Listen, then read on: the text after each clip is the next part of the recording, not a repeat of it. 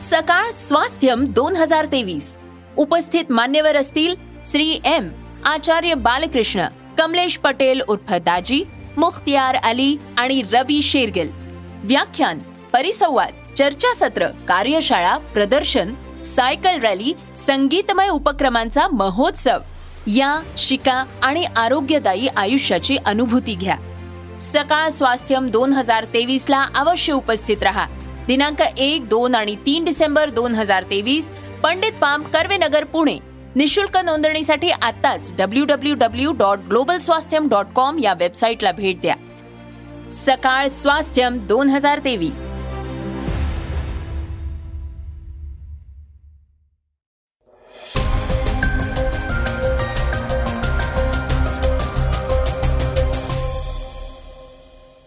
नमस्कार मी गौरी कुबेर. आपण ऐकत आहात सकाळचं पॉडकास्ट एअर इंडियाची इमारत सरकारनं विकत घेतलीये. तिथं मंत्रालय आणण्याचा सरकारचा मानस आहे. त्याबद्दल ऐकणार आहोत पहिल्या बातमीतनं. मराठा आरक्षण विषय राज्यात पेटत असताना आता आरक्षण प्रक्रियेत राज्य मागासवर्ग आयोगाला त्यात सहभागी करून घेण्याचे आदेश कोर्टानं दिलेत. त्याबद्दल ऐकणार आहोत दुसऱ्या बातमीतनं. तर लोकसभेसाठी भाजपनं अकरा कलमी कार्यक्रम आखलेला आहे. त्याबद्दल ऐकणार आहोत तिसऱ्या बातमीतनं. वेगवान घडामोडीतनं आपण ऐकणार आहोत की डीप फेक व्हिडिओ बाबतचा कायदा काय सांगतोय. आदित्य उपग्रहानं सूर्याविषयीची नवीन निरीक्षणं पाठवली आहेत ती काय आहेत?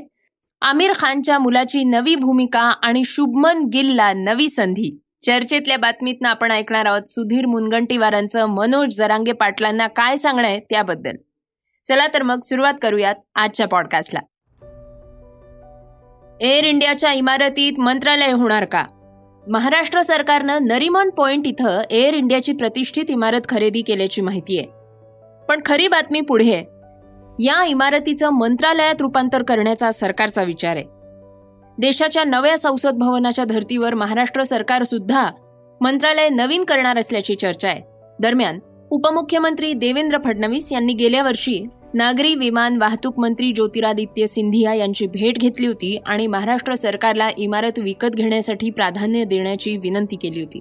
दरम्यान या इमारतीची मालकी असलेल्या ए आय ॲसेट्स होल्डिंग लिमिटेडनं राज्य सरकारच्या एक हजार सहाशे कोटी रुपयांच्या ऑफरला सहमती दर्शवली होती. एअर इंडियाच्या अधिकाऱ्यांनी राज्य सरकारला सांगितलं होतं की त्यांच्या मते या इमारतीची किंमत दोन हजार कोटींहून अधिक आहे. मात्र राज्य अधिकाऱ्यांनी सांगितलंय की सरकारला एअर इंडियाकडनं सुमारे तीनशे कोटी रुपयांची थकबाकी येणं आहे त्यामुळे मग सोळाशे कोटींच्या रकमेवर शिक्कामोर्तब झाल्याचं कळतंय. खरं तर एकोणीसशे त्र्याण्णवच्या साखळी बॉम्बस्फोटात ही इमारत दहशतवाद्यांचं लक्ष बनली होती. प्रचंड आर्थिक संकटातनं जात असलेली सार्वजनिक क्षेत्रातली एअर इंडिया कंपनीनं दोन हजार अठरामध्ये ही तेवीस मजली इमारत विकण्याचा निर्णय घेतला होता. तत्कालीन मुख्यमंत्री देवेंद्र फडणवीस यांनी ती खरेदी करण्यात रस दाखवला होता. कारण मंत्रालयाचं काम एकाच छताखाली आणणं हा त्यांचा उद्देश होता. खरेदी सुरू असतानाच विधानसभेच्या निवडणुका झाल्या सत्ता त्यात सत्ता परिवर्तन झालं आणि चौदा पुढे जाऊ शकला नाही. मात्र सूत्रांनी सांगितलंय की फडणवीस यांनी त्यांच्या मुख्यमंत्री पदाच्या काळात इमारतीसाठी बोलणी सुरू केल्यानंतर दोन हजार एकवीसमध्ये सुद्धा एकदा चर्चा झाली होती पण अंतिम करार झाला नव्हता. मराठा आरक्षण प्रक्रियेत राज्य मागासवर्ग आयोगाला सहभागी करून घेण्याचे कोर्टाचे निर्देश. महाराष्ट्रात मराठा आणि ओबीसी समाजामध्ये वाद निर्माण होईल अशी परिस्थिती निर्माण झाली आहे छगन भुजबळ आणि मनोज जरांगे पाटील यांच्यातला वाद प्रतिवाद झाल्यानंतर इतरही ओबीसी आणि मराठा यांच्यातल्या शाब्दिक चकमकीमुळे हा विषय ऐरणीवर आलाय. त्यातच बाळासाहेब सराटे यांनी ओबीसी आरक्षण रद्द करण्यासाठी जी याचिका कोर्टामध्ये दाखल केली होती त्या याचिकेवर काल मुंबई हायकोर्टानं सुनावणी घेतली आहे एकोणवीसशे चौऱ्याण्णवचा ओबीसी आरक्षणाचा अध्यादेश रद्द करा आणि ओबीसींचं नव्यानं सर्वेक्षण करा अशी मागणी सराटेंनी सुनावणी दरम्यान केली. दुसरीकडे सरकारची बाजू मांडणाऱ्या महाधिवक्त्यांनी कोर्टाकडे वेळ मागून घेतलाय. ओबीसी आरक्षणाचं प्रकरण जुनं आहे तसंच सराटेंनी दाखल केलेल्या याचिकेचा अभ्यास करण्यासाठी वेळ हवाय त्यामुळे कोर्टानं सरकारला वेळ वाढवून द्यावा अशी मागणी त्यांनी केलेली आहे. कोर्टानं दोन्ही बाजू ऐकून घेतल्यानंतर सुनावणीची पुढची तारीख ही तीन जानेवारी दिली आहे बाळासाहेब सराटे हे मराठा समाजाचे अभ्यासक आहेत. ज्या अध्यादेशानुसार ओबीसींना आरक्षण देण्यात आलं होतं तो कायदा तेवीस मार्च एकोणीसशे चौऱ्याण्णव सालचा आहे. या कायद्याला सराटेंनी आव्हान दिलंय. ओबीसींचं पुन्हा एकदा सर्वेक्षण घेतलं जावं आणि या प्रकरणात तात्काळ निर्णय घेतले जावेत अशी मागणी त्यांनी कोर्टासमोर केली आहे तसंच सरकारला आणखी वेळ देण्यात येऊ नये असंही ते कोर्टामध्ये म्हणाले. आहेत तर दुसरीकडे सरकारनं याच्या अगदी उलट म्हणजेच वेळ वाढवून देण्याची मागणी केली आहे सुनावणी घेताना कोर्टानं म्हटलंय की राज्य मागासवर्गाला देखील यामध्ये सहभागी करून घेण्यात यावं. आता यानंतर आरक्षणाचा मुद्दा अधिकच तापेल अशी लक्षणं आहे लोकसभेसाठी भाजप सज्ज मोदींच्या नावे अकरा कलमी कार्यक्रम राबवणार. राज्यात भाजप शिंदे आणि अजित पवार गटाचं सरकार आहे. मात्र लोकसभेला सामोरे जाताना भाजप नमो नमोचा जप कायम ठेवणार आहेत असं दिसतंय. दोन हजार चोवीसच्या लोकसभा निवडणुकीपूर्वी तळागाळापर्यंत पोहोचण्याच्या दृष्टीनं भाजपनं नमो अकरा सूत्री कार्यक्रम राज्यभर राबवण्याचा निर्णय घेतलाय. या कार्यक्रमात पायाभूत सुविधा आणि विकासावर भर देऊन महिला शेतकरी असंघटित मजूर असंघटित मजूर इत्यादींचं सक्षमीकरण करण्याच्या उद्देशानं अकरा सामाजिक आर्थिक कल्याणकारी योजनांचा समावेश यात करण्यात आलेला आहे. अकरा सूत्री नमो कार्यक्रमाद्वारे आम्ही राज्यभरातल्या प्रत्येक विभागापर्यंत पोचू महाराष्ट्राचं कल्याण डोळ्यासमोर ठेवून केंद्र आणि राज्य सरकार एकत्र काम करतायत. मिशन महाराष्ट्र अधिक जोमानं पुढे नेण्याची जबाबदारी आता पक्षाची आहे असं भाजपचे प्रदेशाध्यक्ष चंद्रशेखर बावनकुळे म्हणाले आहेत भाजपनं राज्यातले छत्तीस जिल्हे तीनशे पंचावन्न तालुके आणि चाळीस हजारपेक्षाही जास्त गावांमध्ये पोहोचण्याचा निर्णय घेतलाय. पार ग्रामपंचायतीपासनं ते लोकसभेपर्यंत सगळीकडे नमो ब्रँडचाच वापर केला जाणार असल्याचं एका कार्यकर्त्यानं सांगितलंय. भाजप शिवसेना शिंदे गट आणि राष्ट्रवादी काँग्रेस अजित पवार गट या तीन पक्षांच्या महायुतीमध्ये मोदी फॅक्टर हा महत्त्वाचा दुवा आहे. पक्षाच्या नेत्यांचं म्हणणं आहे की पंतप्रधान नरेंद्र मोदी यांच्या नेतृत्वावरला विश्वास तळागाळातला मतभेद दूर करण्यासाठी मदत करू शकतो. आणि तिन्ही पक्षांच्या कार्यांमध्ये चांगला समन्वय साधून येऊ शकतो.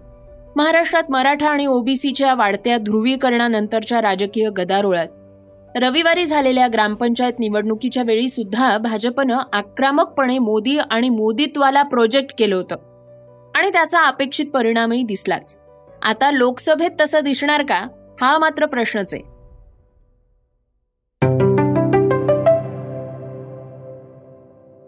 श्रोत्यांनो ऐकूयात वेगवान घडामोडी. एआयच्या माध्यमातून डीप फेक तंत्रज्ञान तयार करण्यात आलेलं आहे.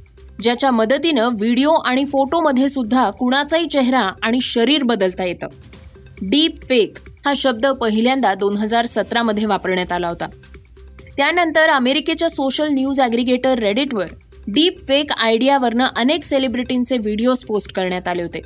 केंद्रीय आय टी राज्यमंत्री राजीव चंद्रशेखर यांनी सोशल मीडियाबद्दल भाष्य केलंय. जर कोणत्याही वापरकर्त्यानं किंवा सरकारनं याबद्दल तक्रार केली तर चुकीची माहिती छत्तीस तासांच्या आत काढून टाकली पाहिजे. जर प्लॅटफॉर्मनं याचं पालन केलं नाही तर त्यांच्या विरुद्ध नियम सात लागू होईल आणि प्रभावित व्यक्तींकडनं त्यांच्या विरुद्ध आय पी सी कलमांअंतर्गत गुन्हा दाखल केला जाईल अशी माहिती त्यांनी दिली आहे श्रोत्यांनो इस्रोच्या पहिल्या सौर मोहिमेचा एक मोठा टप्पा पार पडला आहे आणि आदित्य एल वन या उपग्रहानं सोलर फ्लेअर्सचं पहिलं high energy X ray recording केलंय. इस्रोनं आपल्या एक्स हँडलवरनं याबाबत पोस्ट करून माहिती दिली आहे ही मोहीम आतापर्यंत ठरल्याप्रमाणे पार पडत असल्याचंही इस्रोनं म्हटलंय.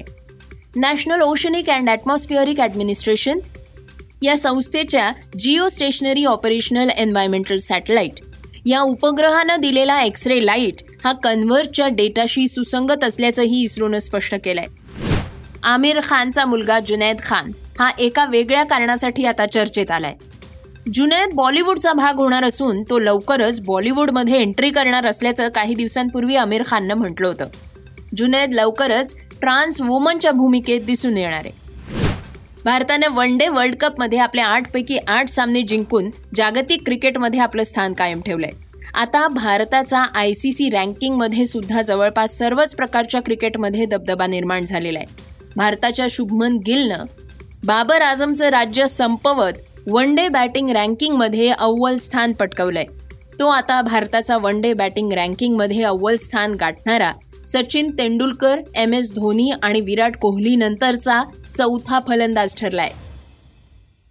श्रोत्यांनो बातमी आहे चर्चेतली. सुधीर मुनगंटीवारांचं जरांगेंना सडेतोड उत्तर.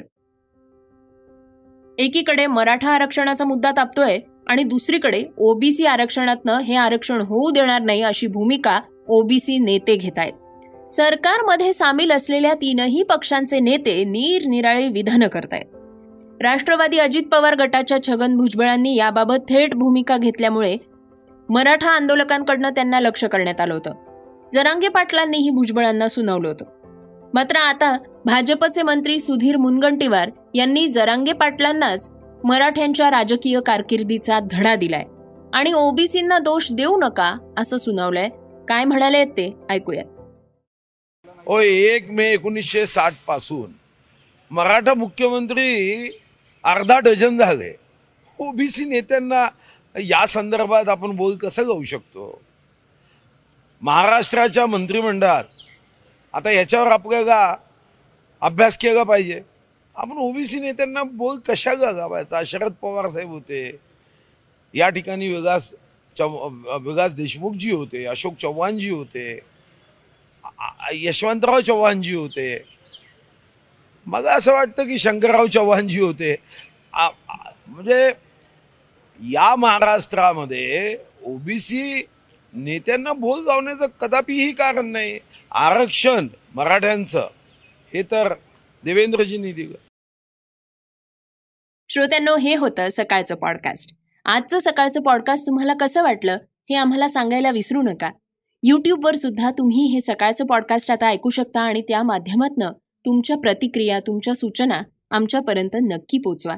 सगळ्यात महत्त्वाचं म्हणजे सकाळचं हे पॉडकास्ट तुमच्या मित्रांना आणि कुटुंबियांना नक्की शेअर करा. तर आपण आता उद्या पुन्हा भेटूयात. धन्यवाद. स्क्रिप्ट आणि रिसर्च स्वाती केतकर पंडित नीलम पवार.